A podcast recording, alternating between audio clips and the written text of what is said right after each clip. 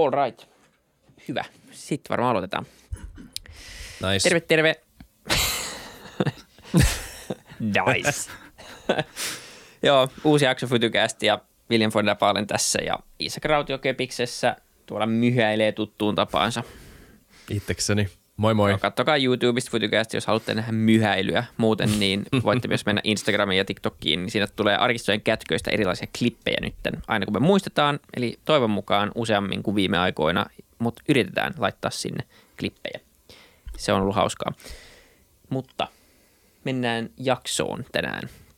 Ja meillä on uusi aihe. Sellainen aihe, missä me, mistä ollaan liipattu aika läheltä monta kertaa. Tosi futucast-mainen aihe. Kyllä. Ja sä oot Issa kutsunut tänne puoltutun. Tai Joo. tuon. Mä en tiedä, miten hyviä tuttuja te oikeasti ootte. Samasta lukiosta. Tervetuloa Hermanni Heimonen ihan en, ensiksi. Tervetuloa Hermanni. Kiitoksia. Mutta eikö vaan, että me ollaan samasta lukiosta? No niin me vissiin ollaan. Uh, mutta se, se valkeni tässä niinku viime, viime aikoina, että me ollaan oltu samassa lukiossa Matlidenissa Kyllä. tuossa Sä 2010-luvun olit lopulla. IBllä, eikö vaan? Kyllä, joo. Sä oot siis ihan tuttu kyllä mun mielestä sieltä käytäviltä ja, ja meillä on yhteisiä kavereita, mutta me ei olla, me ei olla ikinä hengaajat, että käyty bissellä tai Ei. näin. Niin Isak oli hevari silloin, niin tota, mäkin olisin välttänyt. Aha, niin ei just. ole hengaa mukaan. Silloin. Mut kiitos Hermanni, että sä oot tullut tänne. Sulla on tota, Matliidan päivien jälkeen, sulla on mennyt näköjään tosi hyvin. Sä teet niin ihan törkeän mielenkiintoista duunia. Sä oot IQMllä töissä. Voit haluatko kertoa, mitä sä teet? Joo, mä oon IQMllä töissä kehittämässä kvanttitietokoneita ja tutkimassa niiden sovelluskohteita. Mä oon tosiaan silloin lukion jälkeen käynyt IB-lukion, kansainvälisen lukion, ja sen jälkeen lähtenyt maailmalle opiskelemaan. Mä oon Hongkongissa opiskellut fysiikkaa ja matematiikkaa, ja sitten mä oon väitellyt kvanttiteknologioiden alalta Singaporesta. Ja silloin, in, silloin niin se into on ollut sen teoreettisen fysiikan, se miten maailma toimii, ää, ymmärtää tätä. Mutta sitten sen, tässä on muutama vuosi sitten, ehkä mitä se on, se viisi vuotta sitten, niin alkoi tulemaan kvanttitietokoneita pilvipalveluihin. Et pystyi käyttämään kvanttitietokoneita mistä vaan päin maailmaa. Ja sitten mä aloin koodaamaan, koodaamaan kvanttitietokoneita ja huomasin, että hei, tässä on uusi tämmöinen teknologia, josta kukaan ei tiedä, miten, miten näitä laitteita parhaiten käytetään.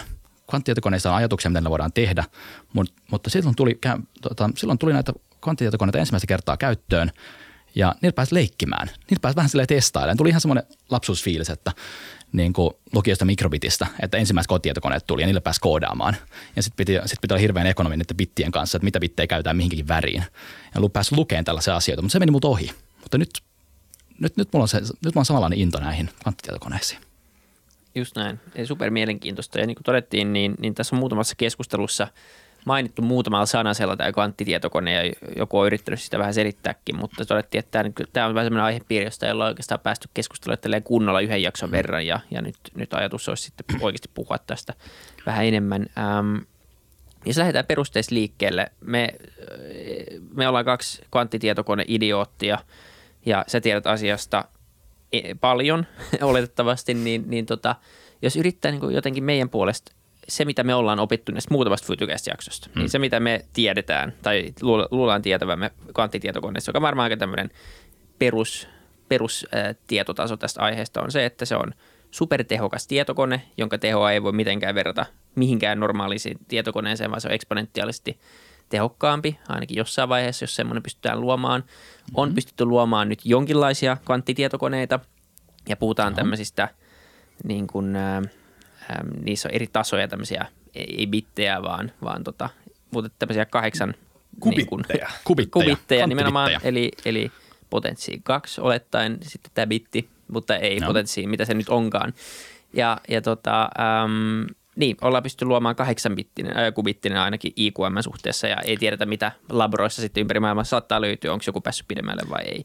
Google on Niin tullut jotain uutisia, että he on saanut toimimaan tämmöisen ja se on about se. Se me sitä tiedetään. Sitten on erilaisia lupauksia siitä, että mitä tämä, tämä ratkaisee maailman kaikki ongelmat. Jotkut sanoo, että tämä ei ikinä ole mahdollista ja kaikkea siitä välistä. Niin tämä on ehkä semmoinen pohjustus tähän aiheeseen meidän puolelta. Jossa ei ollut kysymystä, vaan kysymys on se, että, että tota, Mitä helvettiä tämä tarkoittaa, on. Hermanni? Niin, mitä, mitä kaikki tämä on? Okei. Okay. Um, joo. Uh, ihan hyvä pohjustus. Uh, sen verran pieni korja, että IQM on nyt toimittanut viiden kubitin laitteen VTTlle, ne on ottaneet sen käyttöön ja nyt tänä vuonna on lu- lupaudut toimittamaan 20 kubittia. Um, niin, jos lähdet, mistä lähdetään liikkeelle vaikka tavallisesta tietokoneista ja tavallisista biteistä, miten ne toimii. Koska on hirveän vaikea alkaa opettamaan kvanttitietokoneista, kertomaan kvanttitietokoneista, jos ei ymmärretä, miten, mitä tietokoneet yleisesti ottaen tekee. Niin tietokoneethan on siis laskukoneita, jotka tekee laskutoimituksia biteillä, ykkösillä ja nollilla. Semmoinen, mitä mä, mitä mä oon oppinut ala-asteella, joku allekkain lasku, niin siinä pistetään kaksi numeroa plussataan ja sitten yksi, niin kuin, yksi luku kerrallaan plussataan niitä siitä, niin sehän on kannassa kymmenen. Meillä on luvut nollasta ysiin ja sitten mennään kaksi numeroisiin. Tietokoneessa on vain nolla ja yksi ja sitten mennään siihen kaksi numeroiseen yksi nolla. Se on vähän yksinkertaisempaa rakentaa logiikkaa, tämän, tai sitä logiikkaa, sitä laskutoimituksia tämän, tämän, tämän perusteella. Se, miten laskutoimitukset laske, tehdään siellä, on, että ne tehdään yksi tai kaksi bittiä kerrallaan. Samalla tavalla kuin jossakin laskussa, niin lisätään ne ensimmäiset luvut ja sitten ne seuraavat luvut, niin tietokone tekee samalla tavalla, mutta ne, vähent, mutta ne plussauslaskut, laskutoimitukset, ne rakennetaan pienemmistä komponenteista, nimeltä loogiset operaatiot. Löytyy esimerkiksi ei-operaatio, joka muuttaa bitin nollasta ykköseksi tai ykkösestä nollasta, nollaksi. Tai sitten sieltä löytyy kahden kubitin operaatio, kuten ja-portti, jotka tekee sitten, että jos tässä bitissä on joku arvo, niin sitten tehdään jotakin tälle. Jos täällä on toinen arvo, niin sitten tehdään jotakin muuta tälle bitille.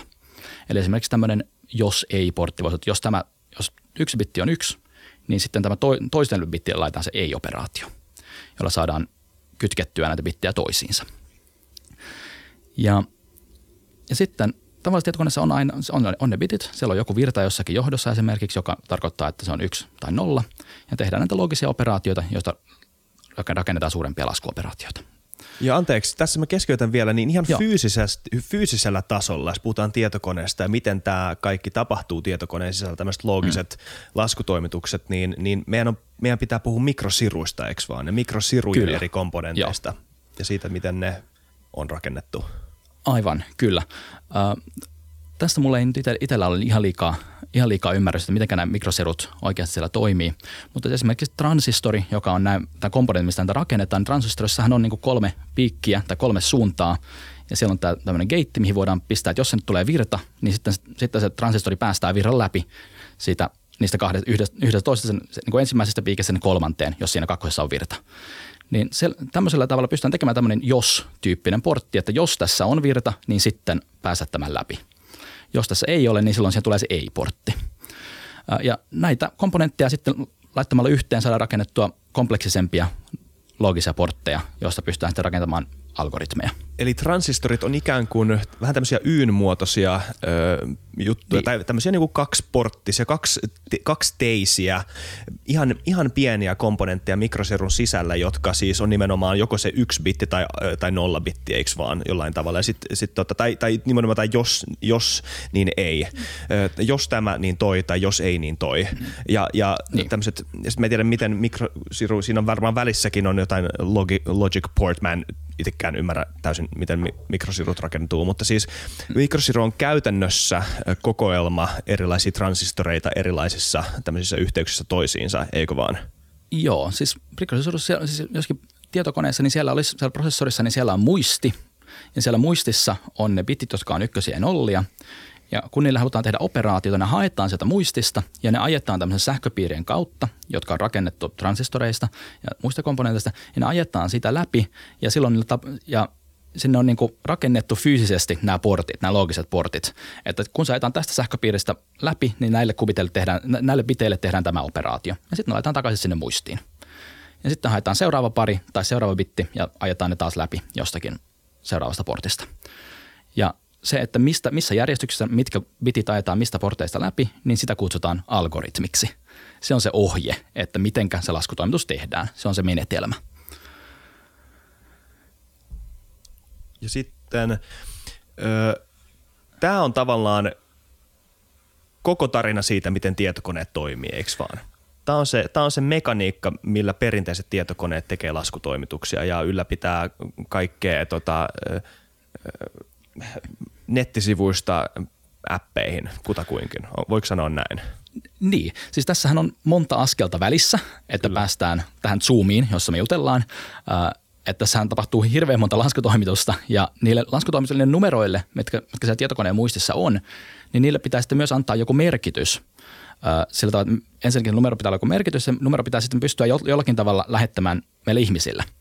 Eli esimerkiksi tietokoneessa on näyttö, siinä on pikselit, pikselillä on jotakin värejä ja intensiteetti, että kuinka paljon valoa ja kuinka paljon väriä, niin jokaiselle eri värille on oma numeronsa ja jokaiselle intensiteetille on oma numeronsa. Ja ne sitten lähdetään jossakin vaiheessa loppujen lopuksi pikselille, joka loistaa valoa, sen ledille, joka loistaa valoa. ja sitten ja sit kun me halutaan muuttaa sitä, niin näitä numeroita pitää muuttaa. Ja silloin pitää tehdä joku laskutoimitus, joka muuttaa sen numeron toiseksi. Kyllä. Vili, ymmärrätkö Toi... nyt suunnilleen, miten tietokone toimii? Joo, ja piti just sanoa, että mä oon iloinen, että, että on olemassa tämmöiset käyttäjäystävälliset käyttäjäjärjestelmät ja ohjelmat, ja joku osaa koodata, koska jos oikeasti pitäisi joka kerta ajatella, että toi kaikki tapahtuu, jotta joku pikseli voi hohtaa, jotta mä voin käyttää tätä ohjelmaa, niin kyllähän siitä tavallaan se on niin kuin kaikissa asioissa, niin, niin se ikään kuin salainen kastike ja se, mitä siellä niin kuin koneen sisällä tapahtuu, niin – se on suurimmalle osalle ihmisiä täysin tuntematon asia. Ja se vaan mm. toimii ihan samalla kuin mikä tahansa. Joku jätehuolto tai niin. ruoka ravintolassa. Ei, jos sä et ajattele sitä, niin se vaan tulee. Sitten se on siinä. Niinpä. Niin mä hyväksyn tämän selityksen ja uskon sen olevan totta. niin joo, ymmärrän suunnilleen, miten tietokone toimii. Niin sen niin, ero, joo. Niin, mikä tekee kvanttitietokoneesta sitten erilaisen tietokoneen kuin tämmöisen perustietokoneen? Niin. Siis perustietokoneessa niin puhun just näistä loogisista porteista, näistä ja-portista tai ei-portista. Nämä perustuvat Boolen logiikkaan. Tämä matemaatikko nimeltä Boole kehitti tämmöisen 1200-luvun lopulla matemaattiseksi malliksi käsi, tietojen käsittelystä. Ja tai, tai, tai sillä pystyy logiikan ilmaisemaan tosiaan ykkösillä ja nollilla, ja se on niin matemaattinen logiikka. Nyt mitä on tapahtunut sen jälkeen on, että kvanttimekaniikka – on keksitty, kvanttimekaniikkaa on alettu ymmärtämään ja kvanttimekaanisia järjestelmiä on opittu hallitsemaan.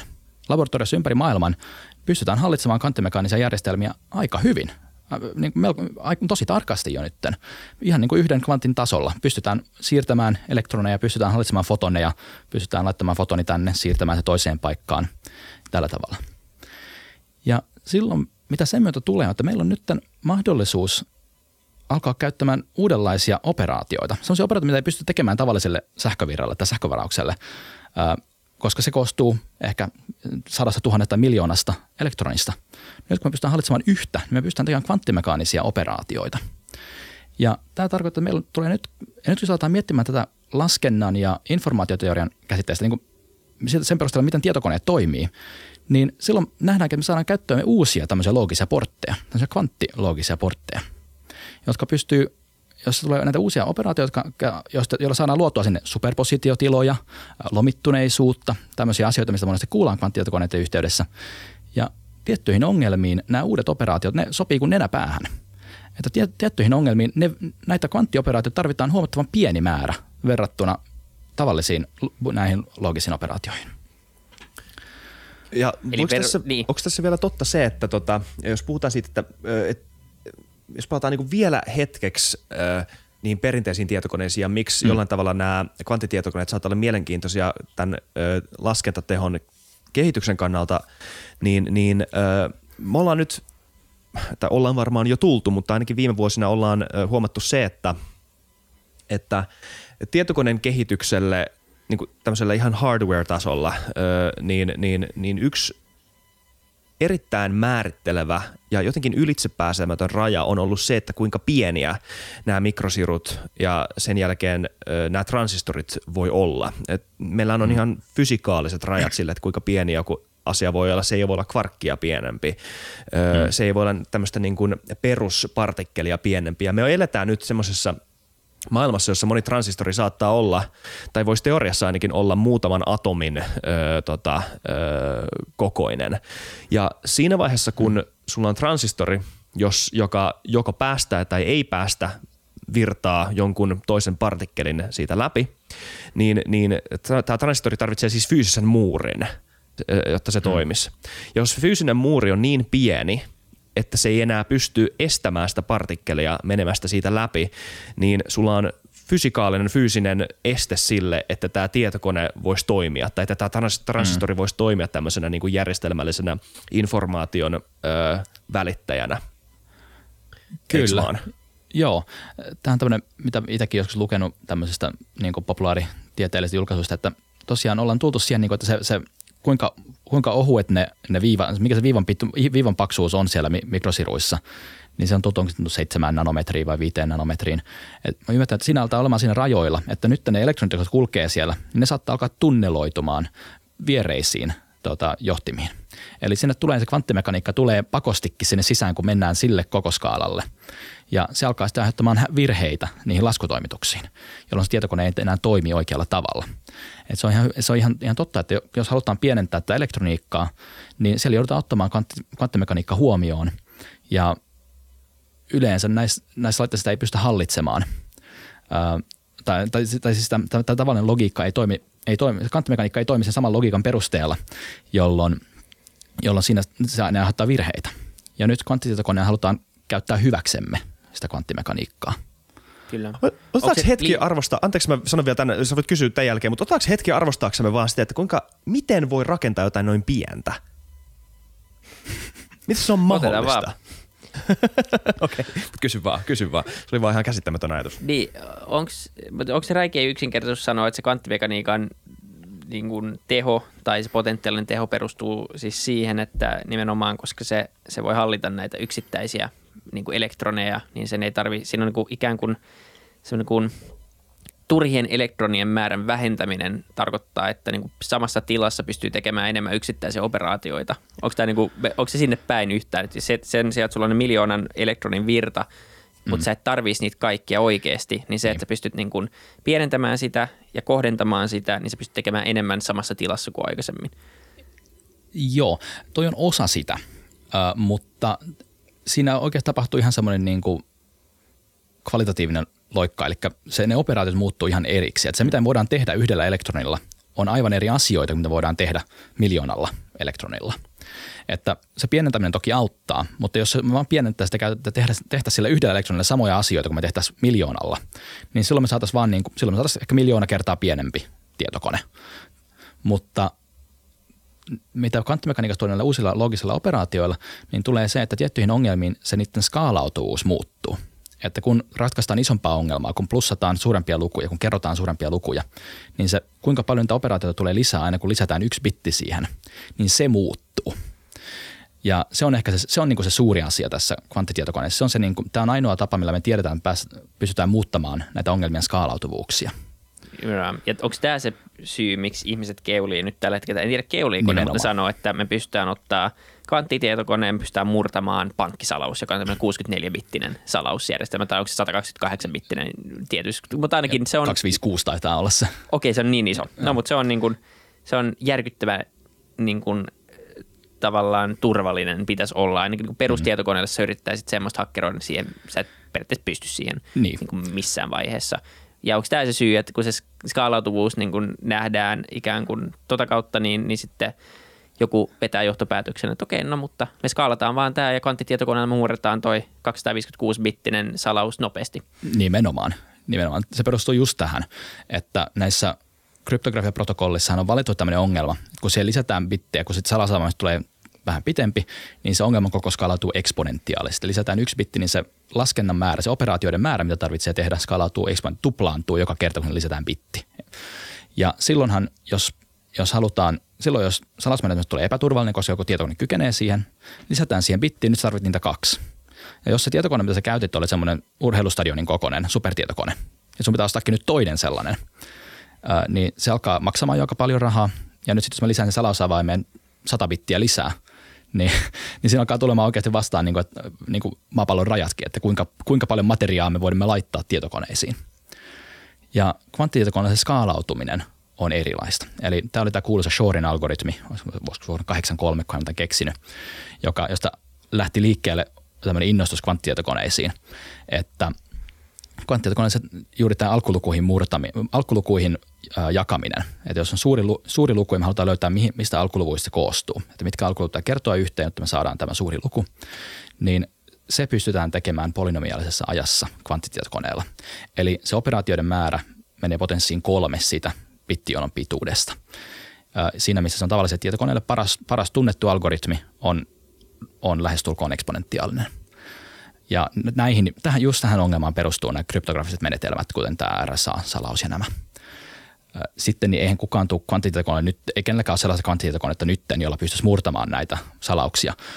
Ne salasaamet on kumminkin niin isoja, että kvanttitietokoneellakin se laskutoimitus on niin pitkä ja niin iso, että nykyiset kvanttitietokoneet tekee virheitä ennen kuin ne saa, ennen kuin ne saa tehtyä niin monta operaatiota. Et, ja siihen tarvittaisiin myös paljon enemmän kuvitteja, kvanttibittejä kuin meillä nyt on missään laitteessa. et tällä hetkellä ei tarvi sinällään huolissaan mistään tämmöistä, niin kuin, että luottokorttitiedot viedään tai muuta. Mutta tästä on paljon melkein spekulaatiota siitä, että on olemassa toimijoita ympäri maailmaa, valtiollisia tai muita, jotka kerää salattua sensitiivistä dataa – sillä oletuksella, että 20, 30, 50 vuoden päästä niillä on kvanttitietokone, jolla ne voi murtaa nämä salaukset. Ja jos on valtiollisia salaisuuksia tai muita salaisuuksia, jotka halutaan pitää turvassa yli 20-30 vuotta, niin silloin voi olla tänäänkin aika, aika, aika, aika alkaa miettiä, että pitäisikö vaihtaa salausmenetelmiä. Okei. Jännä. Laitetaan tohon postit lappu, koska tämä kuulostaa tosi mielenkiintoiselta, mutta sä sanoit kubitti äsken, hyvä, että muistutit, koska tota, voitaisiin palata Totta. siihen, että mikä on, öö, me vähän nyt ollaan käyty läpi siitä, että mitä bitit on. Bitit on binäärisiä, joko nolla tai ykkönen, aika helppo tapa laskea, helppo tapa öö, viestiä informaatiota. Öö, mikä on kubitti? Hyvä havainto, palaan taas tänne. Joo. Äh, kubitti on kvanttibitti äh, lyhyeltä nimeltään ja se on se, se on samanlainen kuin, kubit, kuin bitti siinä mielessä, että sillä on kaksi mahdollista arvoa, nolla ja yksi. Kun kubitti mitataan, kun katsotaan sen arvoa, niin sieltä löytyy, se kertoo aina, että täällä on fotoni tai täällä ei ole fotonia. Täällä on elektroni tai täällä elektroni. Spin osoittaa ylös tai alas. Sillä on kaksi mahdollista arvoa. Mutta se käyttäytyy kvanttimekaniikan lakien mukaisesti. Eli se voi olla esimerkiksi superpositiossa, nollan ja yhden superpositiossa. Tämä on se, mistä puhutaan, että kissa on kuollut ja elävä samaan aikaan, tai se mm. nolla ja yksi samaan aikaan – sitten hyvä kysymys, että mitä tämä tarkoittaa. Tämä, kuullaan monesti, mutta mitä se, mitä se niin tarkoittaa. Ja yksi tapa ehkä kuvailla sitä, siis, että tavallinen bittihän voi kanssa olla yksi ja nolla samaan aikaan, jos mä, jos mä vaan en tiedä, mikä se on. Jos, mä, jos mulla on kolikko ja se on kruuna, se, se on kruuna tai klaavi, mä heitän kolikkoa, se on 50-50.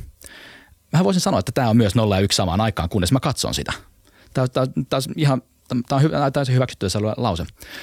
Mutta se, miten superpositio eroaa tämmöisestä tavallisesta satunnaisesta bitistä, on, että se on, se on, jo, se on reversiibeli. Mä pystyn tuomaan sen takaisin.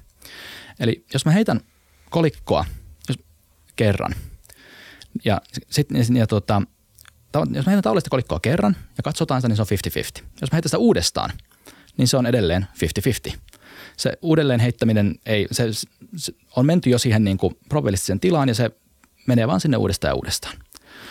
Kvanttitietokoneessa mulla on tämmöinen, voin tehdä operaatio, kutsutaan Hadamardin operaatioksi, joka sekoittaa sen kvanttibitin. Eli se, se heittää kolikkoa. Et jos se alkaa nollatilasta, teen tämän operaation ja, ja sitten mä katson sitä bittiä, niin se on 50-50. Mä oon sen tuhat kertaa, se tulee noin 500, 0 ja 501. Mutta nyt jos mä teen sen operaation, en katso sitä kvanttibittiä, ja teen sen uudestaan, niin se palautuu aina nolla tilaan. Tai se palautuu aina sen samaan tilaan, mistä se lähti. Eli, se, eli tällä, tällä tavalla se, että se on samanaikaisesti molemmissa eroaa siitä, että se on todennäköisesti, että sillä on samat todennäköisyydet nollaan ja ykköseen. Että sen pystyy tuomaan takaisin jollakin tavalla. Ja siinä mielessä se on erilainen tila tästä todennäköisyysjakaumasta. Ja sillä, että kvanttitietokoneella on tosiaan pääsy tämmöisiin tiloihin, niin se on osa sitä, mistä ne saa tämän nopeutusta. Onko se oleellinen ero se, että se ei ikinä määrity öö, konkreettisesti se tila? Kyllä, joo.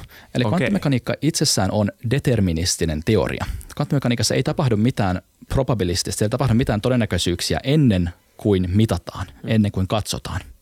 Mutta ennen sitä, niin se on kaikki deterministista ja nämä operaatiot on hyvin määriteltyjä – Just näin. Voitte käydä, käydä kuuntelemassa Syksy Räsäsen jakson, jos haluatte kuulla lisää tyhmiä kysymyksiä tästä aiheesta, että miten tämä voi olla mahdollista. Ei ne tyhmiä ole, tämä on mun mielestä ihan sairaan hämmentävää, niin jos oikeasti alkaa miettimään, että joku asia voi olla – tai vasta kun se havainnoidaan, havainnoidaan niin se niin kuin ikään kuin konkretisoituu. Eihän se, se onhan se niin kuin hämmentävä, ei sitten pääse mihinkään. Niin. Tässä on tietysti se, että siis nämä mitä mä sanon, niin nämä on oikeasti asioita, mitä me nähdään siellä labrassa, mitä me nähdään siellä kvanttitietokoneessa.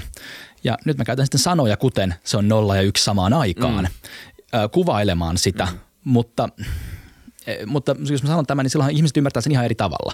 Hyvät sanoit on muuten, kyllä. Joo, se niin kuin, nähdään niin kuin sanoja, Joo jotka ei, siinä missä kvanttimekaniikka on matemaattinen teoria, joka kuvailee sitä, mitä tapahtuu siellä laboratoriossa.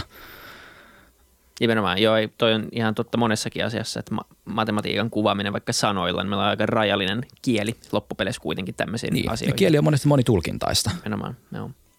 Mutta okei, mutta se perustuu kuitenkin tähän suhteellisesti, tai niin kuin osittain tämä kubitti on, on niin kuin tätä, mistä ollaan, tästä on luettu, kaikki on lukenut tästä populaaritieteessä tai jopa koulussa opetetaan niin kuin tämä ihan perus superpositio niin kuin teoria, mm. että et, niin kuin miten se periaatteessa toimii, ei, ei sen enempää. Varmaan suurin osa siitä, siitä niin. sinänsä ymmärrä, mitä, mutta mikä sen, ja se, se on nimenomaan se, mihin se perustuu sitten niin kuin osittain myös tämä niin, sinne tulee siis näitä uusia operaatioita. Tämä oli yhden kubitin operaatio tai tämmöinen kolikon heitto. Mm.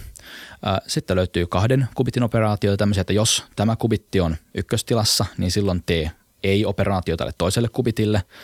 Ja ne on nyt sitten vähän monimutkaisia, mutta niissä tulee nyt sitten se, että jos se ensimmäinen kubitti on superpositiotilassa, niin silloin se, sen toiseen kubittiin tehdään kanssa se operaatio tällainen superpositiotilassa. Ja silloin saadaan kaksi kubittia yhteen, yhdessä superpositiotilaan, tätä kutsutaan lomittumiseksi, entanglement. Ja, se on, ja tämmöiset lomittuneet tilat on niitä, joilla, joita on hyvin vaikea laskea tavallisella tietokoneella tai, mallin, tai tallentaa niiden, tallentaa niiden informaatio tavalliseen tietokoneen hyvin vaikeaa. Ja se on yksi näistä, yksi näistä asioista, jotka, eri, jotka tota, antaa kvanttitietokoneelle niiden tehon. Ja mihin se perustuu se vaikeus sitten siihen? Nyt me puhuttiin, että teillä on viiden kubitin kone, niin, niin. te olette luvannut toimittaa 20 kubittia. Miksi 20 kubittia on vaikeampi toimittaa kuin viisi? Ah, vaikeampi toimittaa. Tai vaikeampi vaan tehdä. Siis on, niin. onko se näin? Mik, miksi on niin kuin, äh, miksi ei heti vaan luoda, onko, onko se jotenkin Aivan. epästabiili tila, kertoutuuko virheiden määrä, mikä se on se, niin kuin, joka tekee sitten vaikeampaa, koska jos se on helppoa, niin mm. tämä kubittikeskustelu ei olisi varmaan niin keskiössä. Tätä tavalla ei puhuttaisi, ei konetta ei brändättäisi kubittien mukaan, vaan jollain muulla varmaan. Joo. Ähm, itse asiassa se, mistä niin, kubitte, se on tosiaan brändätään siellä, kuinka monta kubittia siellä on. Se vaikeus liittyy tähän toiseen asiaan, näihin virheisiin. Äh, siis 20 kubittia on helppo tehdä. 100 kubittiakin on helppo tehdä. Kyllä niin kubittia pystytään tekemään. Ähm, se ei ole se ongelma, mutta se ongelma on se, että kun ne kytketään toisiinsa, niin niitä pitää pystyä kontrolloimaan yksitellen tarkasti. Ja sitten pitää pystyä myös kytkemään toisiinsa, jotta pystytään tehdään, tekemään näitä kahden kubitin operaatioita. Ja, mutta se kytkentä pitää saada pois päältä silloin, kun sitä ei haluta. Ja kun näitä kytkentöjä tulee lisää, ää, niin sitten se alkaa tulemaan sellaisia asioita, että kun, puhu, kun koetetaan tehdä joku operaatio yhdelle kubitille jossakin päin sitä chippiä, niin sitten toisella puolella sitä sirua, niin tapahtuukin vahingossa jotakin. Koska siellä on kumminkin jotakin metallia, joka yhdistää ne, niin se Just tapahtuu niin. sitten vähän tämmöistä virhe, vahingossa tapahtuvia operaatioita. Eli niin kuin semmoista ikään kuin lomittautumista, mutta vahingossa. Niin, vahingossa. Ja sitten jos sitä ei tiedetä, niin silloin se on ongelmallista. Silloin se on virhe. Mä huomaan, Et, että mä en vielä ihan ö, käsitä sitä, että miten, nyt kun me ollaan puhuttu tästä ö, ihan perustasosta, ollaan puhuttu biteistä ja kubiteista ja siitä, miten ö, bitit ja transistoreiden määrä liittyy laskentatehoon, että mitä enemmän transistoreita, mm. sitä enemmän pystyy laskemaan ö, karkeasti varmaan, niin tota, miksi, miksi se, että sulla voi olla bitit tai kubitit superpositiossa tai että ylipäätään sulla on tämä mahdollisuus, miksi tämä, miten tämä nostaa laskentatehoa niin paljon – verrattuna perinteiseen tietokoneeseen? Joo. Ähm,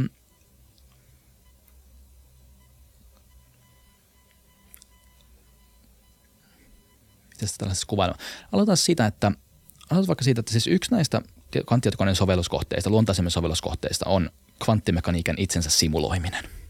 Äh, ja kvanttimekaniik- aloitan tästä sen takia, että kvanttimekaniikassa tosiaan se, se on eksponentiaalisen vaikea ongelma tavallisille tietokoneille. Äh, johtuen siitä, että siellä pitää ottaa huomioon niin paljon erilaisia korrelaatioita näiden bittien välillä. Mm. Äh, näitä, nämä lomittu, lomittuminen on tämmöinen vahva korrelaatio eri, eri osasten välillä. Ja niitä korrelaatioita on eksponentiaalisen paljon. Äh, se, mitä, mistä tässä alkaa ymmärtämään, oli se, että kuvailin tässä tätä superpositiota yhdelle kubitille ja sitten kahdelle kubitille, että kaksi kubittia on superpositiossa – ää, niin on, se on lomittumista, niin mitä, mitä alkaa tapahtumaan on se, että tavallisen tietokoneella, tavallisessa tietokoneessa siellä muistissa, siellä muistirekisterissä siellä on joku bitti, bittijono, 1001 joku tämmöinen. Ja kvanttitietokone pystyy menemään tällaisen superpositioon kaikista näistä eri ää, bittijonoista. Että siellä, et se superpositio, se tietokone voi olla sama-aikaisesti tämmöisen 00, 11, 10, 01 tilassa. Ja siellä pystyy olemaan Just niin, eli mitä enemmän, vaihto, mitä enemmän bittejä sulla on, sitä enemmän tämmöisiä mahdollisia vaihtoehtoja sulla on, että missä ne vois olla. Kyllä. Kyllä. Ja se kvanttitietokone mm. ja kvanttimekaniikka, kvanttimekaniikka voi, kvanttimekaaniset systeemit voi olla tämmöisissä tiloissa. Ja nyt sitten pitäisi kuvata kaikkien neljää samanaikaisesti sillä tietokoneella, tavallisella tietokoneella. Ja jos lisätään kolmas bitti, niin sitten se on kahdeksan näitä eri tiloja, joissa se voisi olla. Ja, sel, ja tästä, tästä nähdään nyt tämä eksponentiaalinen tämmöinen hinta, mikä tulee tavalliselle tietokoneelle siitä, että niitä pitää ottaa huomioon, että mitä kaikille näille eksponentiaalisen monille tiloille tapahtuu, kun me tehdään joku operaatio. Just näin. Okei. Nyt mä, nyt mä ainakin, nyt mä taisin, taisin käsittää tuonne ja siksi, miksi se, että miksi se nousee eksponentiaalisesti, koska sulla on jokaisen, jokainen bitti ö, lisää ö, siihen kokonaisuuteen eksponentiaalisen määrän. Joo. Sanotaan, otetaanko se, esimerkkinä se tuplaa, vaikka... Jokainen bitti tuplaa sen. Ja se sen. tuplaa sen niin, takia, Sadassa koska... bitissä aletaan olla vähän ongelmissa niin kuin aika nopeasti. Mm. Joo. Niin kyllä, koska jos sanotaan, että sulla voi olla vihreitä tai punaisia omeno, omenoita, mm niin ja sitten sulla on vaikka kaksi, punasta, yksi, vi, kaksi omenaa, ne voi olla joko punaisia tai vihreitä. Mm. sulla on, kuinka monta, siinä voi, sulla voi olla neljä eri kombinaatioa Nimenomaan. vihreitä ja punaisia omenoita. Jos sä lisät siihen kolmannen omenan, niin sulla voi yhtäkkiä olla, paljon se oli, kahdeksan. kahdeksan kahdeksan eri kombinaatio vihreitä ja niin. punaisia omenoita tässä jonossa. Okei, ja sitten mitä enemmän, okei, no niin, ja si, joo joo. Niin. Eli vain kahden potenssilaskuu koko ajan, mutta tavallaan aika nopeasti tulee perinteiset tietokoneen rajat varmaan vastaan. Nimenomaan. Jep. Että, että just, just tämmöisessä tota, kvanttimekaniikan simuloimisessa se tulee varmaan sen noin 50 kubitin kohdalla, missä tulee se raja vastaan, että maailman tehokkaimmilla supertietokoneilla pystytään kuukausissa tekemään se lasku Joo. tarkasti. Just niin. Mutta sanotaan kumminkin se, että tämä pätee nyt kvanttimekaniikkaan, että kaikki las, tähän ei päde kaikkien laskelmia. Kvanttitietokoneet ei ole kaikkein eksponentiaalisesti nopeampia. Että se riippuu siitä, niin kuin sitä ongelmasta, joka ratkaistaan. Niin, no nimenomaan ehkä jos mennään siihen, niin, niin miksi näitä rakennetaan? Et, niin kuin, miksi tämä ylipäänsä mielenkiintoinen ongelma ja mm. miksi, miksi tämä on tämmöinen luvattu maa? Se, että, että jos tämä ratkaistaan ja me saadaan. Mä en tiedä, mikä on se ikään kuin luvattu maa, minkä, minkä teho, mikä se tehokkuus on tai mi, miten monta kubittia pitää saada aikaiseksi, jotta me voidaan puhua ikään kuin mullistavasta muutoksesta, jos nyt tämmöistä voi sanoa ylipäätänsä. Onko se niin kuin – mitä tapahtuu vaikka 20 kubitin koneessa vai onko se mm. 2000 kubittia? Missä se menee se raja, että tämä on, tämä on game changer niin mielessä, siinä mielessä? Joo. No jos aloitetaan sieltä, mikä on se luvattu maa, miksi niitä halutaan rakentaa, niin ensimmäinen sovelluskohde, joka oli tämä, tämä alkuperäinen Richard Feynmanin aj- ajatus kvanttitietokoneesta, tuli siitä, että simuloidaan kvanttimekaniikkaa itseään, koska se on tavalliset tietokoneelle eksponentiaalisen vaikeaa, mutta luonto simuloi itseään koko ajan. Meillä on kvanttimekaanisia järjestelmiä, jotka simuloi kvanttimekaniikkaa jatkuvalla syötöllä. Eli se ei voi olla perustavaltaisen vaikea ongelma. Ja kvanttimekaniikkahan tarkoittaa siis kemiaa, lääketiedestä, lääkekehitystä, materiaalitekniikkaa, materiaalikehitystä, jos kehittää uusia suprajohteita, tämmöisiä asioita. Näitä halutaan simuloida, niin siihen tarvitaan kvantti, kvanttitietokone. Siihen ei vaan ole mitään vaihtoehtoa. Ne kaikista vaikeimpiin ongelmiin näistä. Tuota kaikkea kemiaan on muitakin laskumenetelmiä, jotka on hyviä. Sitten, sitten löydettiin tosiaan tämä alkulukuihin jakaminen numeroteoriasta löytyy, täällä matematiikkaan saattaa olla vaikutuksia sillä, että jos aletaan löytämään uusia alkulukuja. Sitten kombinatoriset optimointiongelmat, tämän tyyppiset, että posti, postiautolla on 50 pakettia ne pitää lähettää näihin osoitteisiin, niin missä järjestyksessä menet. Niihin semmoiseen voi tulla jonkun verran hyötyä. Ei, ei todellakaan eksponentiaalista hyötyä, mutta joku tämmöinen neliöjuuri nopeutus siihen laskutoimitukseen voitaisiin saada. Ja sitten aika paljon pöhinää löytyy koneoppimiseen – että tiettyjä koneoppimismalleja voisi ehkä nopeuttaa kvanttitietokoneita. Löytyy tämmöisiä kvanttineuroverkkoja ja kvantti, mikä on support vector machine tyyppisiä ratkaisuja, joissa uskotaan, että kvanttitietokoneilla voisi olla hyötyä, mutta tämä alkaa olla aika spekulatiivista, siellä ei paljon ole todistuksia, todistuksia tästä.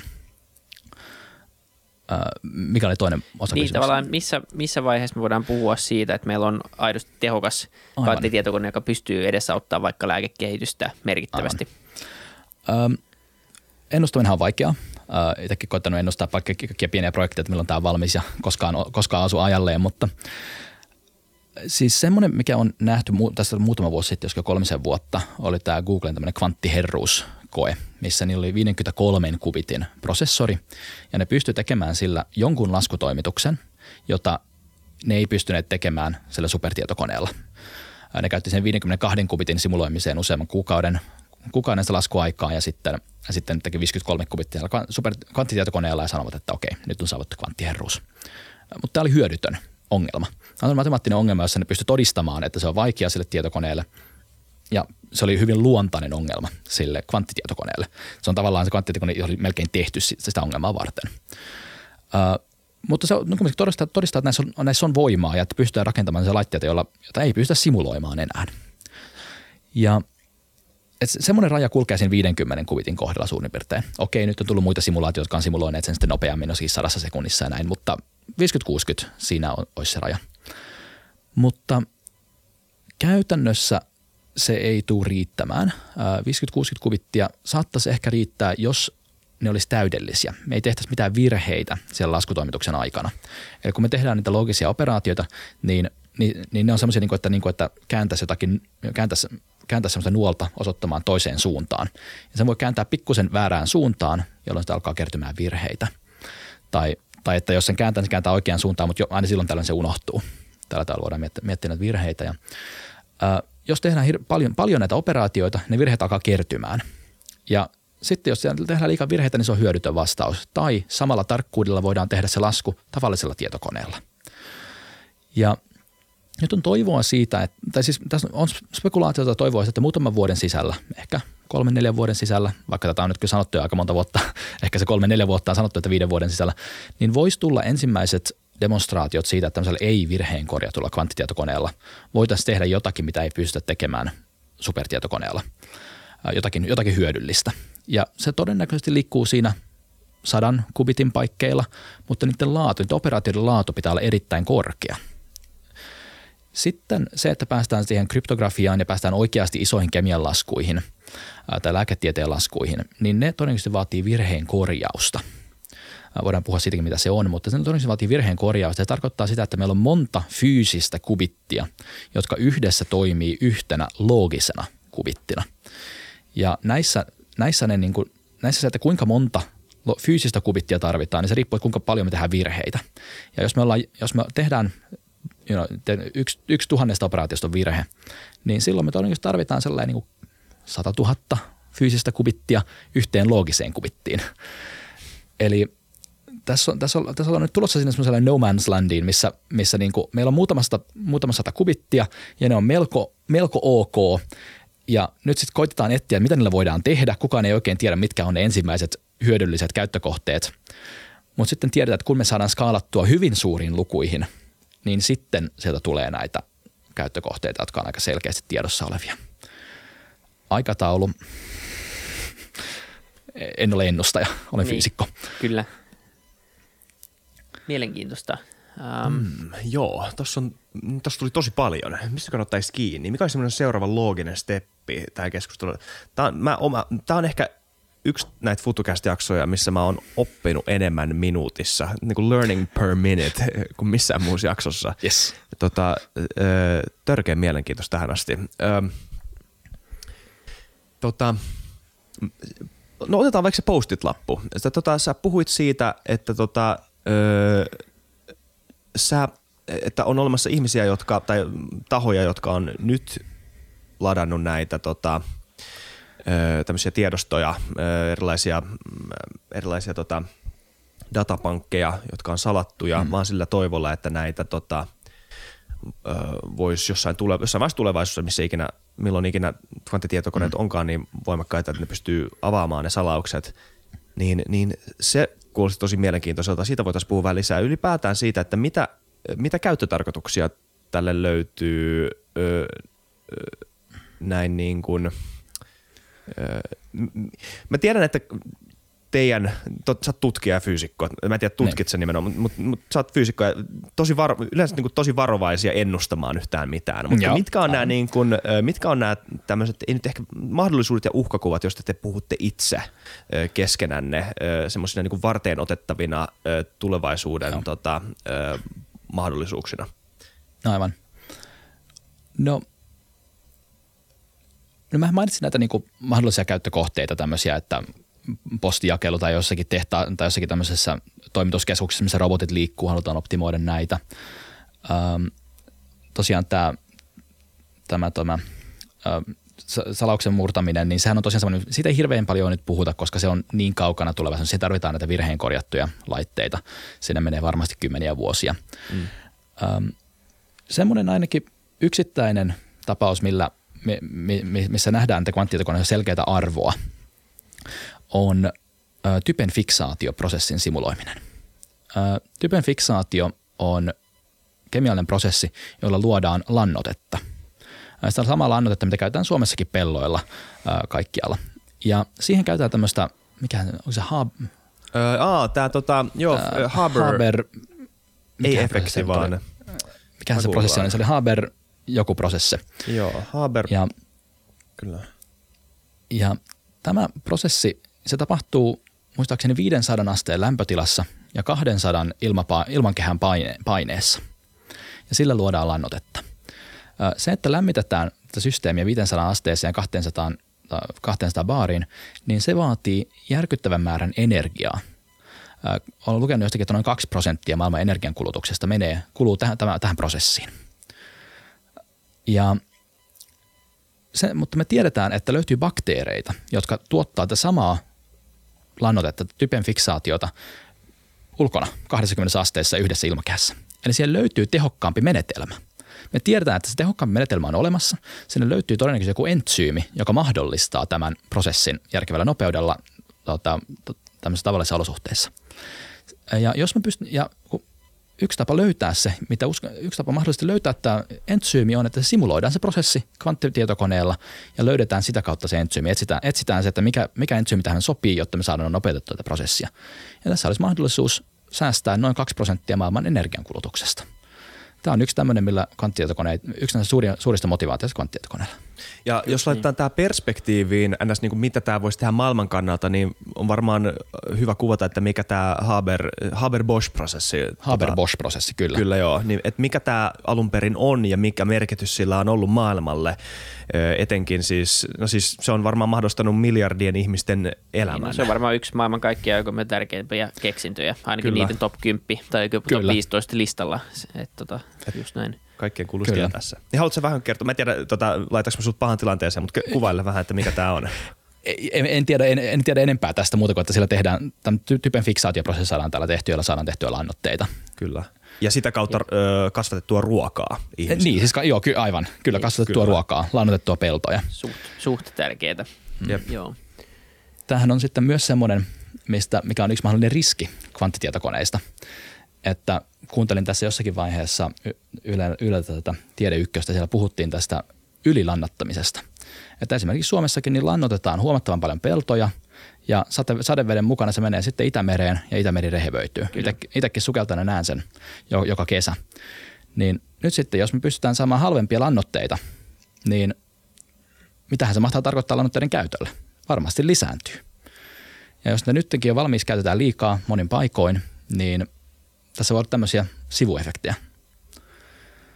Kyllä, näin siinä aina käy, kun skaalautuu tai niin kuin asiat skaalaa, niin on, siitä syntyy, syntyy tota, semmoisia ei-toivottuja sivuefektejä helposti. Niin. Että vaikka sitä haluaisi sanoa, että pelastetaan maailma, että vähennetään 2 prosenttia maailman niin. energiankulutuksesta, niin siinä voi tulla sitä ennalta arvaamattomia odot- Kaikki on, vaikutuksia. Se on niin kuin lomittautuneisuutta on, on koko Kyllä. maailmassa, ei pelkästään kvanttimekaniikassa, että mikään ongelma ei ole ikään kuin isoloitu ja, ja mm. niin kuin itsestään ratkaistavissa, että kaikki vaikuttaa johonkin ja sitten se, niin kuin jotenkin se nettovaikutuksen selvittäminen on se vaikea ja se, mikä pitäisi selvittää.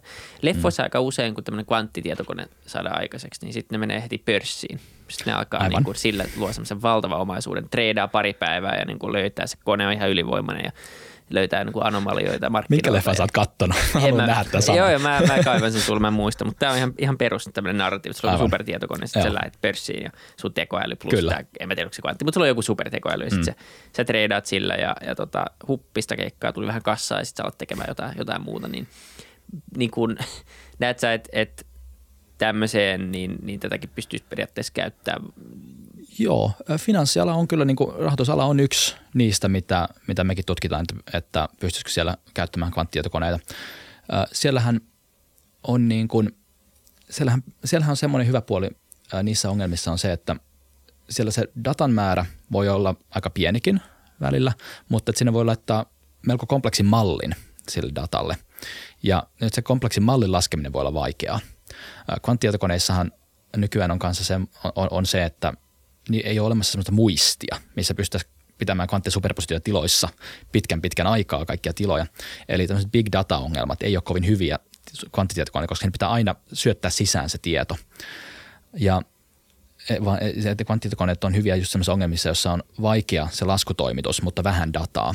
Ja joissakin rahoitusalan malleissa voi olla semmoista vähän dataa, mutta vaikea malli.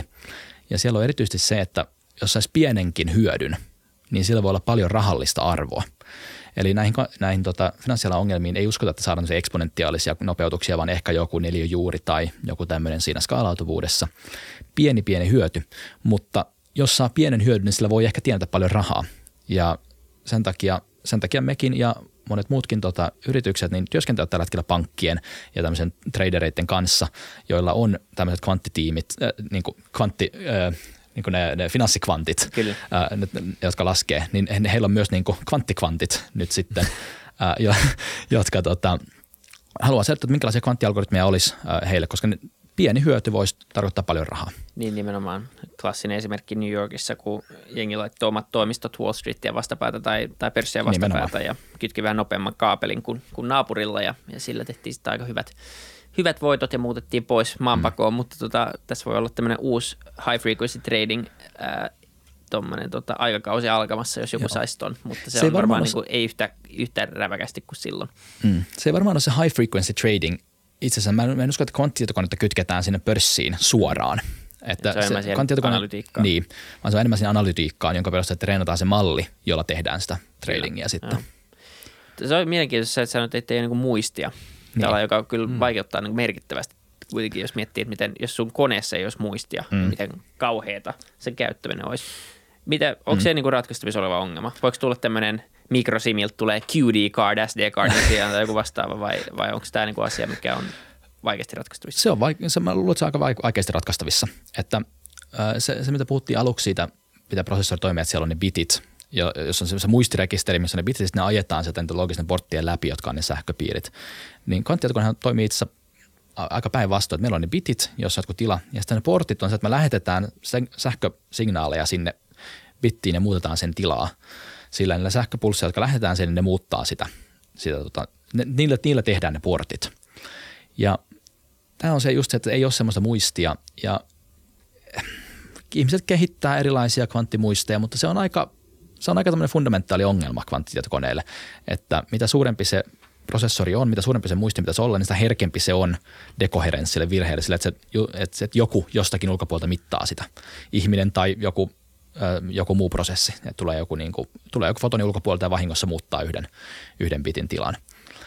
Ähm, ihmiset koittaa rakentaa tämmöisiä hybridisysteemejä, eli on olemassa esimerkiksi äh, tämmöisiä kylmiä atomeita, joilla, joihin voidaan säilyä kvanttitiloja jopa minuutteja – ja löytyy muitakin systeemejä, joissa voidaan säilyä kvanttiloja jopa tunteja, mutta sitten, että ne pystyttäisiin kytkemään esimerkiksi suprajohteisiin, jossa, tapahtuu, jossa tehdään laskentaa hyvin nopeasti, niin jotta pystyttäisiin siirtämään se tila semmoista hitaasta systeemistä tämmöiseen nopean systeemiin, niin se on oikeasti aika vaikea ongelma. Ja toistaiseksi en ole, toistaiseksi en ole nähnyt keneltäkään mitään semmoista lupaavaa esimerkkiä, miten tämä oikeasti tehtäisiin. Se tulee rajoittamaan kvanttitietokoneiden käyttöä. Miten sitten tota, kvanttitietokoneet koneoppimiseen öö, mm. liittyen, mitä applikaatiomahdollisuuksia siinä on? Tekoäly. Siellä niin, niin, tekoäly, kyllä. Ähm, siis esimerkiksi kvanttineuroverkkoja on äh, tämmöisiä, missä opetetaan tämmöistä neuroverkkomallia äh, erottelemaan esimerkiksi kissoja ja koiria. Se, sinne voidaan, niin kuin, mutta, mutta siellähän ei ole sitä muistia, eli ei voida hakea niitä kissoja ja koiria ku, kuvia muistista, vaan ne pitää aina syöttää yksi kerrallaan ja sitten, sitten ajaa se semmoisen kvanttineuroverkon läpi, jossa on jotenkin tämmöisiä parametreja, joita treenataan ja syötetään kaikki se data sitä läpi ja sitten lopuksi osaa kertoa kissat ja koirat, osaa erotella kissat ja koirat. Ja tässä olisi toivoa sitten, että se, se mitä, mitä tässä niin kuin halutaan hakea on se, että pienemmällä määrällä dataa pystyttäisiin erottelemaan tarkemmin, tai samalla määrällä dataa pystytään erottelemaan tarkemmin, tekemään vähemmän virheitä. Ähm, muita kvanttineuroverkkojen sovelluskohteita, niin tämä on avoin tutkimusala, niitä kokeillaan vähän kaikkea, niin. mitä, mitä löytyy niin kuin koneoppimisesta klassiselta puolelta, niin testataan kvanttitietokoneille ja mitkä, mitkä on ne, niin kuin ne, mitkä oikeasti tulee toimimaan, niin se on hyvin auki oleva kysymys. Kyllä. Tämä on sairaan mielenkiintoista, kun näitä, näitä hehkutetaan niin, jotenkin näitä koneita mm. popularisoidaan ja hehkutetaan, niin ehkä tästä tulee nyt hyvä semmoinen kuitenkin, niin kuin aina, kun puhuu jonkun asiantuntijan kanssa, niin sitten on tavallaan, että okei, että ne on tosi mielenkiintoisia ja mm-hmm. näissä on todella paljon hyviä käyttökohteita, mutta se, että me vaan sanotaan, että nyt kohta tulee semmoinen kanttitietokone ja sitten se ratkaisee kaikki meidän ongelmat ja meillä tekoäly herää, herää henkiin. Että ihan sama kuin tämä tekoälykeskustelu mun mielestä. Mm. Ja täysin huuhaa keskustelu tuosta niin kuin tämmöisestä AGIsta ja siitä, että tekoäly herää henkiin ja kaikki niin kuin se, se on tosi jännää, miten me mennään jostain ja hypätään niin pitkälle, niin nopeasti. Ää, ja totta kai se ei estä sitä, että etteikö niin kuin – vaikka kvanttitietokoneet voisi olla seuraavan vuosikymmenen isoin innovaatio, koska me ehkä tajuta mm. sitä koko peliä, mutta jotenkin keulitaan aika helposti ja tiedän itsekin syyllistyneeni siihen monta kertaa. Mm. Tässä on ehkä se, että tässä on pystytty niin todistamaan, että jos me pystytään rakentamaan kvanttitietokone, niin me pystytään oikeasti ratkaisemaan sellaisia ongelmia, mitä on ihan mahdoton ratkaista muuten. Just kemiassa ja, ja alkulukujen jakamisessa. Tässä on oikeasti niin sellaiset lupaukset aika niin kuin aika hyvällä perustalla. Että siellä siintää että me tiedetään, että nämä pystytään tekemään, jos me pystytään rakentamaan tämmöinen kone. Mutta se, että kuinka helppoa tai vaikeaa se on rakentaa se kone, niin se on se avoin kysymys. Tällä hetkellä meillä ei ole sitä, me pyritään siihen suuntaan. Ja se, mikä on hyvin epäselvää, että niin kuin missä järjestysasioita tapahtuu tässä matkan varrella. Ja niitähän tulee sitten tapahtumaan pikkuhiljaa. Että sieltä tulee joku ensimmäinen käyttökohde ja sitten joku hiffaa, että no me voidaan käyttää samaa siihen johonkin muuhunkin ja ja todennäköisesti ne alkaa jostakin tämmöisistä niin kuin high value jutuista, että niin kuin joku finanssialan tradeaus-juttu tai, vasta- tai vastaava, missä niin kuin pienellä hyödyllä saat paljon rahaa ja siitä se niin kuin pikkuhiljaa sitten lähtee, kuten monen teknologian kanssa, mm. Tuo itse tosi mielenkiintoinen. Fili, sä oot ihan täysin oikeassa, että me ollaan puhuttu paljon tosta ja, ja mä muistan ikuisesti ne Risto Mikkulaisikin sanat, kun me puhuttiin tekoälystä ja siitä, miten Risto Mikkulainen siis tutkii Texasissa – tämmöisiä nimenomaan neuroverkkoja, te, koneoppimista, vähän tämmöisen niin biologisin, biologisin lain, la, lainalaisuuksin. Ja hänkin sanoi jotain tämmöistä, että, hmm. että nämä, nämä tyypit, jotka spekuttaa tekoälystä jotain maailmantappajaa, on tyypillisesti ihmisiä, jotka ei ole ikinä tehnyt päivääkään töitä sen kanssa. Ja mä ymmärrän sen näkökulman, mutta sitten toisaalta, miten sä ajattelet ylipäätään tämmöistä niinku teknologiaa, tai miten sä arvioit itse tämmöistä spekulointia pitkän aikavälin teknologian kehityksestä silloin, jos sille löytyy, niin kuin sanoit, joku teoreettinen mahdollisuus mm. tai joku teoreettinen maali, mutta ne käytännön askeleet on vielä täysin, tietä, täysin tota tuntemattomia. Mitä sä ylipäätään ajattelet mm. tuommoista tulevaisuuden spekulointiin liittyen näihin asioihin?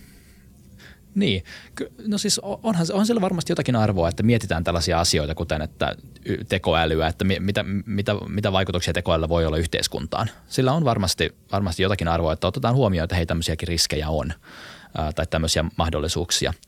Mutta nehän on spekulointia, että kun ei tiedetä mihinkä suuntaan se tulevaisuuden historia tulee menemään. Se, mikä kvanttitietokoneissa mun mielestä on, erity, on niin kuin vähän paremmin on just se, että siitä on oikeasti tavallaan sellainen lupaus, että me tiedetään, että me pystytään tämä tekemään, jos ja, me, jos ja kun meillä on se kone. Ja se on hyvä peruste kanssa sitten investoida ja alkaa varautumaan kvanttitietokoneisiin.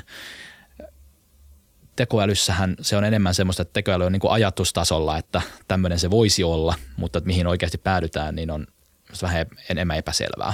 Mm. Ehkä tässäkin on niin kuin eri tason eri tason. Niin, kuin. niin ja ehkä tekoälyn ja kvanttitietokoneen ongelma on myös se, että tekoäly on terminä paljon laajempi, kun taas kvanttitietokone on tosi spesifi ongelma Sitäkin, ja mitä yritetään kyllä. ratkaista. Että tekoäly on, niin kuin, se on vain tämmöinen klusteritermi kaikelle. Niin. Että kyllähän meillä on sairaan paljon tekoälyä meidän arjessa jo nyt, ja, niin. jotka on onnistuneesti implementoitu. Ja sitä vai kutsua tekoälyksi enää. Niin, nimenomaan se on se, mikä se on se Teslerin teoria tai mikä mm. vastaava, niin, niin tota, ja näin se tulee luultavasti aina olemaan, että meidän kyvykkyydet vaan paranee ja paranee ja mm. kukaan ei pidä sitä enää tekoälynä. Ja se tekoäly on aina se henki heräävä robotti, tappaja tai joku, joku niin kuin superälykäs kone, Kyllä. joka niin kuin Life 3.0 maisessa kirjassa on kuvattu tai joku tämmöinen vastaava.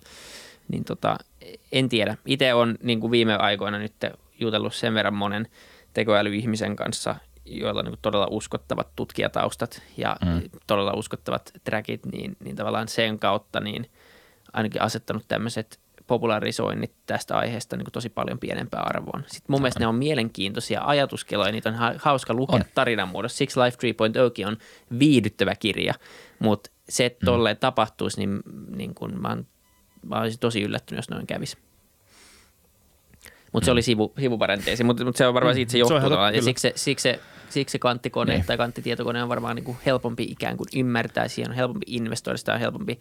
Ja se ei niin kuin tunnu mahdottomat ongelmat, se tuntuu vain siitä, nyt on vaan kyse siitä, että kauan siinä menee ja kuka sen tekee niin. tavallaan.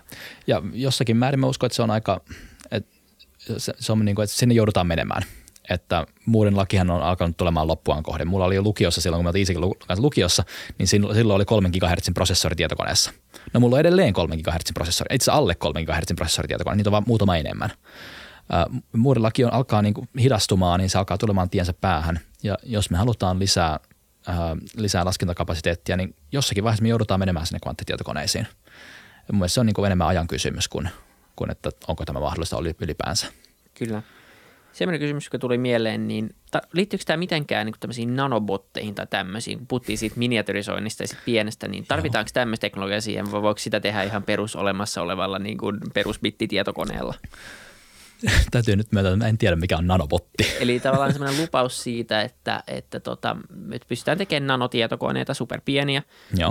mitä jo pystytään tekemään mun käsittääkseni, ja, ja sanotaanko vaikka, että paljon spekuloitu siitä, että – me laitetaan verenkiertoon tämmöisiä mikrotietokoneita, jotka mm. analysoi reaaliajassa sun, en tiedä, arvoja, niin verenkiertoa ja muuta. Ja, ja tätä on esimerkiksi niin kuin, äm, Kuulostaa aika paljon. Niin, no se on se, 5, se, on se oikea 5G.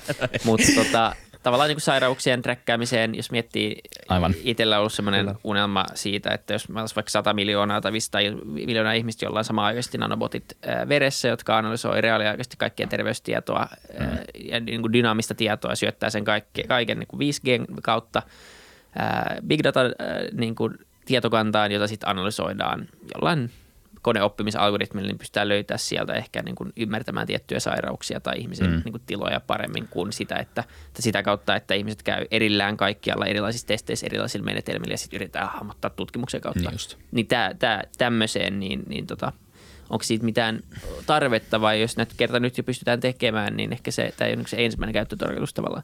Joo, mä mietin, että tuossa olisi niinku kaksi tapaa, mitä tuossa voisi miettiä, että kvanttitietokone tulisi mukaan, niin mä että kumpikaan ei ehkä – ainakaan lähiaikana tule toimimaan. Yksi on se, että se kvanttitietokone olisi niin pieni, että se olisi se tietokone siellä sen nanobotin sisällä. Öö, tällä hetkellä kaikki kvanttitietokoneet on sillä välttäen huoneen kokoisia. Öö, ehkä jollakin jättiläisille. Mutta sitten toinen on sitten se data-analyysi. Öö, siinäkin voisi miettiä, että voisi käyttää kvanttitietokonetta. Sieltä voi löytyä joitakin osasia siitä, siitä data-analyysiongelmasta, josta se voi olla hyötyä joku kone, jos, esimerkiksi koneoppimisen kautta. Mutta jos edelleen jos on tämmöinen big data – ongelma, johon pitää syöttää hirveän paljon dataa, jotta sitten löydetään niitä trendejä, niin se valitettavasti ei näytä olevan kovin luontainen sovelluskohde kvanttitietokoneelle. Se, et, et, et sit se, mikä voisi olla, että on just se, että se on, kvanttitietokone on niin, on niin pieni, että se, se laitetaan sinne sisään. Se on ehkä, no eh, siinä on ehkä, siitä voi ehkä sen verran sanoa ainakin, että tällä hetkellä siis kvanttitietokone on tavallaan samassa tilassa kuin tavalliset tietokoneet 40-luvulla. Ja pitää piti just kysyä, että missä me ollaan suhteessa siihen niin perustietokoneen kehityskaareen. Joo. Miten alus me ollaan kuitenkin tämän asian no, siis suhteen? Siis me ollaan jossakin siellä niin kuin 40-luvulla. Joo, että, niin. jos olette kuullut tämmöiset, että niin kuin tietokoneita rakennettiin näillä vakuumituubeilla ja, mm. tai tyhjä vacuum tubes. Ja, ja eri, eri, eri laitteet on niin elektromekaanisia, on mekaanisia tietokoneita, jos on oikeasti niin väännetty Joo. vipua. Sitten on elektromekaaninen sähkö on vääntänyt vipuja ja sitten on tullut näitä vakuumituubeja ja muita se, ja ne on kehittynyt, nyt on transistoreita sitten näillä mikrosiruilla.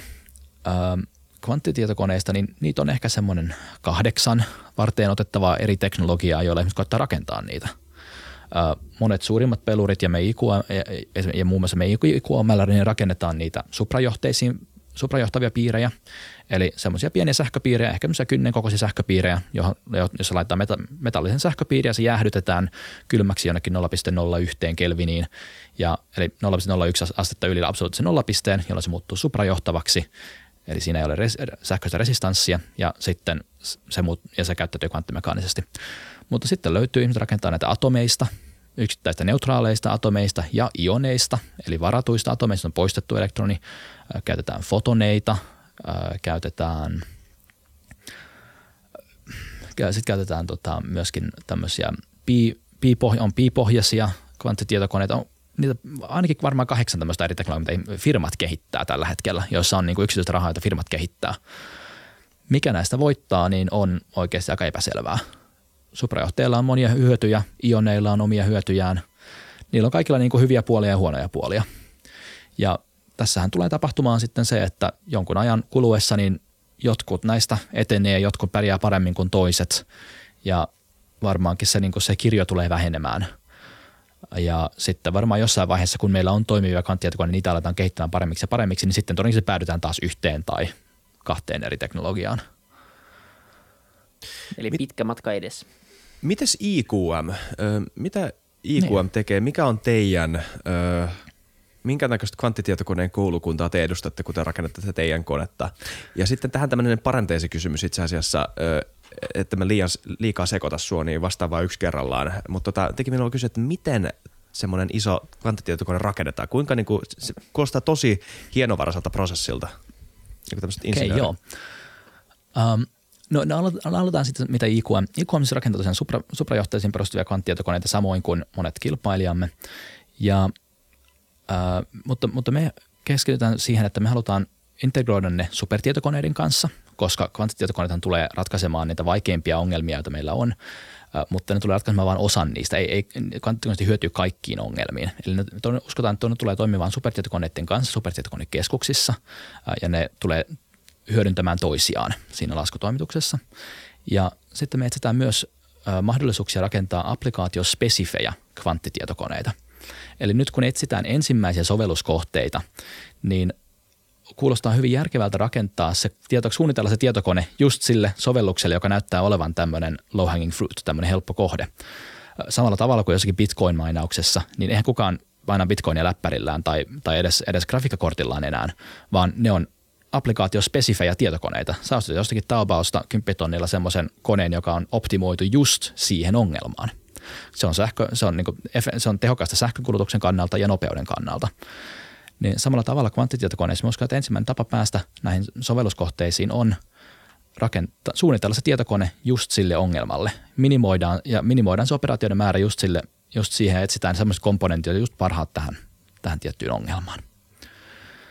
Um, sitten mitä tulee kvanttitietokoneen rakentamiseen, ää, niin mm. tämä on erittäin hyvä kysymys. Mäkin olen itse oppinut vähän teoreettinen fyysikko koulutukseltani ja se, että miten niitä niin kuin oikeasti rakennetaan, niin mä oon näitä oppinut tässä viimeisen parin vuoden aikana nytten. Ähm, tämmöinen superjohtava kvanttitietokone, niin siinähän se suurin näkyvä komponentti on tämmöinen äh, diluutiojäähdytin.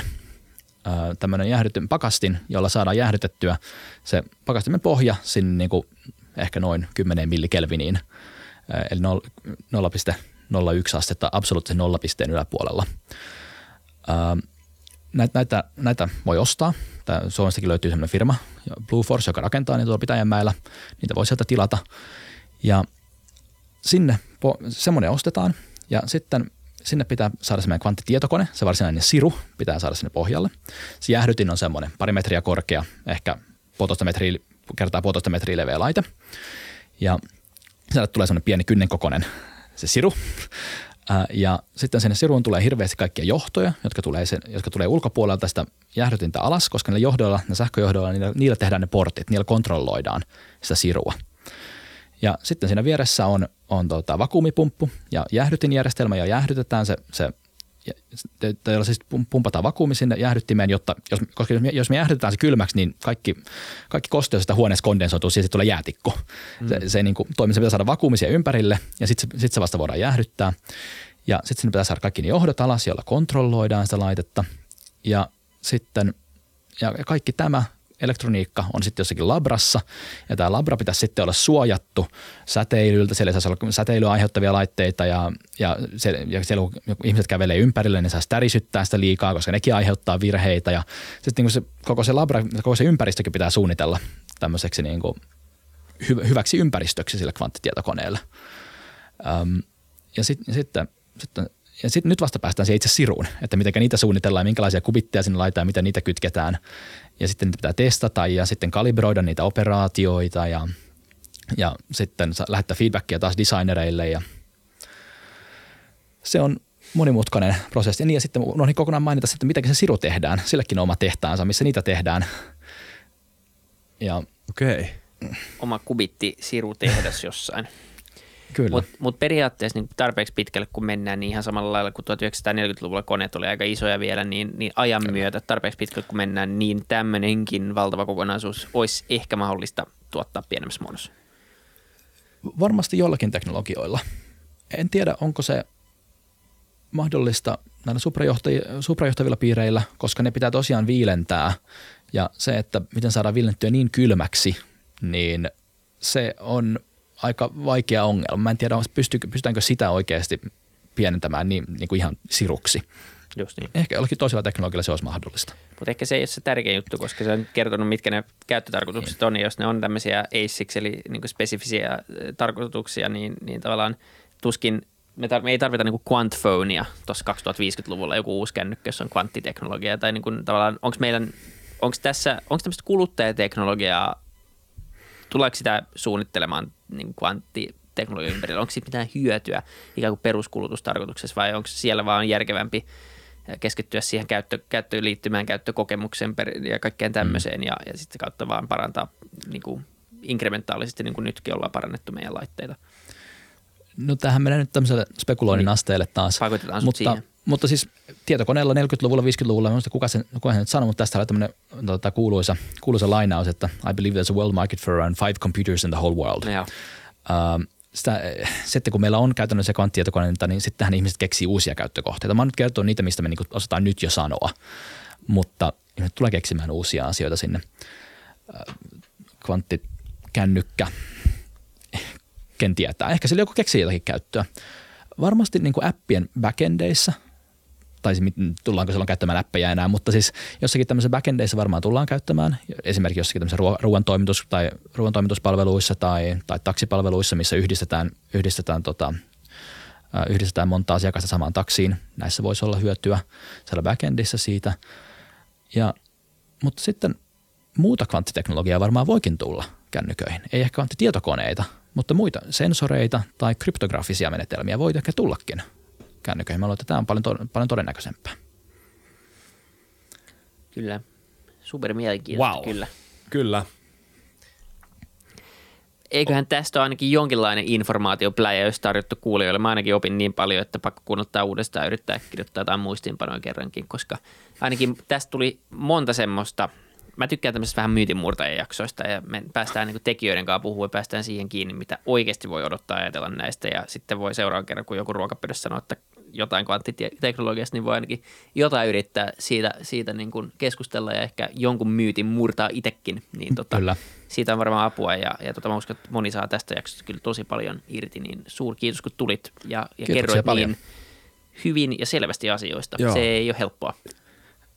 Siis Ei, mä oon se- se- todella vakuuttunut tästä jaksosta ja sun kyvystä ö, opettaa to, ki, hy, ihan täydellinen vieras tähän aiheeseen. Kiitos paljon Hermanni. Kiitos, Kiitos. paljon.